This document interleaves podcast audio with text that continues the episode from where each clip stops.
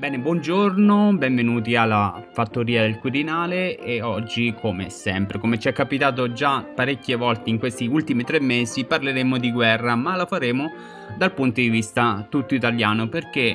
eh, la guerra aveva avuto una possibilità questa settimana di mm, finire e invece non è, eh, non è finita perché? Perché c'era un eroe questo eroe si chiamava Matteo Salvini, eh, voleva salvare il mondo, voleva far terminare la guerra, ma c'è chi glielo ha impedito.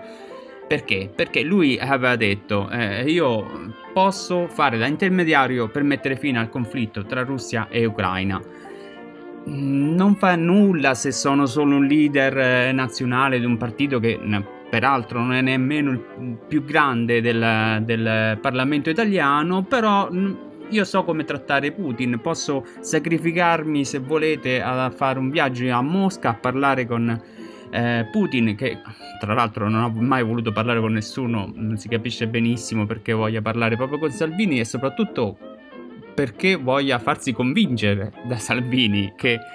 ehm, che non ha nulla da offrire eh, in termini di, di, di accordi, non, ha, non, ha, non, ha, fatto, non avrebbe avuto nulla da offrire in un ipotetico incontro se non la propria amicizia, che quella non possiamo negarla, visto che è stato uno dei punti eh, più controversi di questi, questi mesi, perché insomma eh, Salvini, oltre a voler fare il mediatore, eh, non è esattamente la persona più super partes, partes per, eh, per, questo tipo di eh, dialogo diplomatico. Perché? Perché nemmeno quattro anni fa aveva detto che preferiva Putin a Mattarella, che ha indossato una t-shirt con stampato il volto del leader russo eh, davanti al Cremlino. Eh, ha sostenuto in passato che Putin aveva donato ricchezza, prosperità e orgoglio alla Russia, eh, insomma, senza contare poi gli accordi di scambio informazioni, di informazioni tra Russia Unita e la sua lega. E insomma, non è proprio la persona che voi immaginereste come super partes, che può andare a discutere con un interlocutore come Putin e dire ok, tu hai le tue posizioni, noi abbiamo le nostre, troviamo un accordo. No, perché chiaramente il rapporto è un po' sbilanciato a favore di Putin. Nonostante questo, se ne è parlato, se ne è parlato tanto in questi giorni e si è parlato anche di una figura molto vicino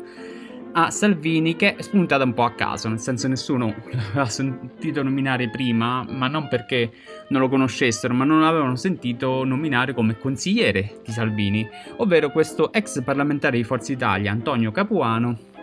che diversi quotidiani hanno definito come una sorta di faccendiere molto vicino ai regimi autoritari. Una figura che ehm, non si conosce tantissimo, si è scritto però tanto eh, su di lui e che comunque già un po' come Salvini ha fatto qualche eh, danno. Perché ad esempio ha tirato in ballo eh, il Vaticano come figura di mediazione tra uh, Russia e Ucraina soprattutto perché appunto eh, era questo il ruolo che eh, nel piano di pace prospettato da Salvini e Capuano eh, era questo diciamo il ruolo previsto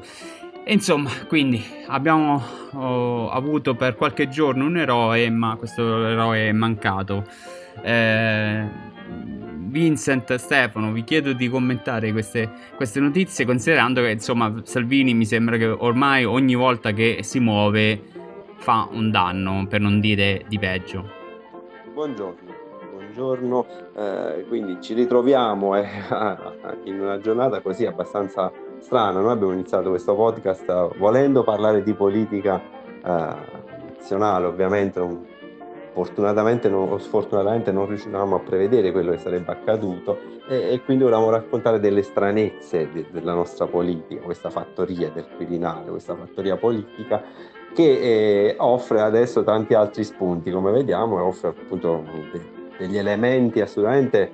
eh, come quasi romanzeschi, ecco, posso dire romanzeschi, è un fantasy, questo non è un fantasy, non è, non è politica, non è, è, geopolitica, non è diplomazia, non è nulla di questo, questo è un romanzo fantasy scritto eh, da Salvini, eh, perché con tanti personaggi, personaggi Capuano, eh, i personaggi che gli girano intorno, questi Capuano che adesso hanno rimpiazzato i Morisi, no? il consigliere storico della comunicazione, Capuano adesso è il diplomatico che addirittura con due colpi di telefono stava per risolvere eh, la guerra, la crisi in Ucraina. Quindi eh, so, è difficile anche commentare senza eh, essere derisori perché poi è una vicenda talmente tragica e talmente importante per cui eh, come si fa a, dire, a, parlare seriamente di questa cosa qui? Cioè un ex ministro dell'interno, leader di un partito comunque importante, partito di maggioranza, eh, partito che probabilmente sarà al governo anche nella prossima legislatura, pensa di risolvere una crisi senza avvisare i vertici istituzionali del suo paese. Di, dire che, che, sia una cosa irrituale e, e minimizzare in realtà è una cosa veramente indescrivibile, per cui non so, spero che comunque certe, certe pagliacciate, perché poi di questo parliamo, eh, cessino prima possibile e, e, e l'Italia subisce solo dei danni di immagine, credo, da, queste, da, questi eventi, da questi episodi, da questi atteggiamenti elettorali e tuttavia, come qualcuno inizia a far notare, forse dietro c'è anche quell'antica amicizia, quell'antico sodalizio anche politico con Russia Unita, con il partito di Putin, appunto, per cui eh, non è poi solo un estrovato estemporaneo, ma potrebbe configurarsi anche proprio come un, un, qualcosa che va oltre, quindi un rapporto molto solido. E questo, diciamo, dall'essere poi eh, ridicolo diventa preoccupante per, per la collocazione internazionale dell'Italia.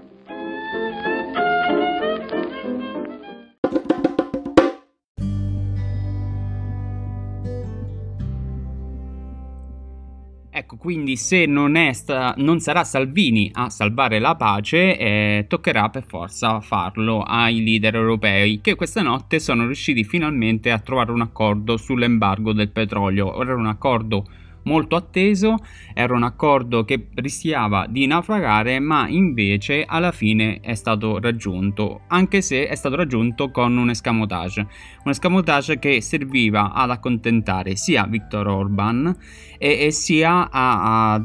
a, a, dare adeguate garanzie ai paesi che non hanno blo- sbocco sul mare. Questo perché? Perché eh, l'intesa prevede un embargo immediato al petrolio che arriva dalla Russia all'UE via mare, mentre rinvia lo stop al greggio trasportato attraverso l'oleodotto di Druzhba. Questo stop eventualmente arriverà tra sette mesi, che sarà anche lo stop più duro per la Russia. Allora, non è chiaro se eh, questo possa essere descritto come un successo o meno, perché molti eh, giornali e commentatori dicono ok, questa è un'intesa che,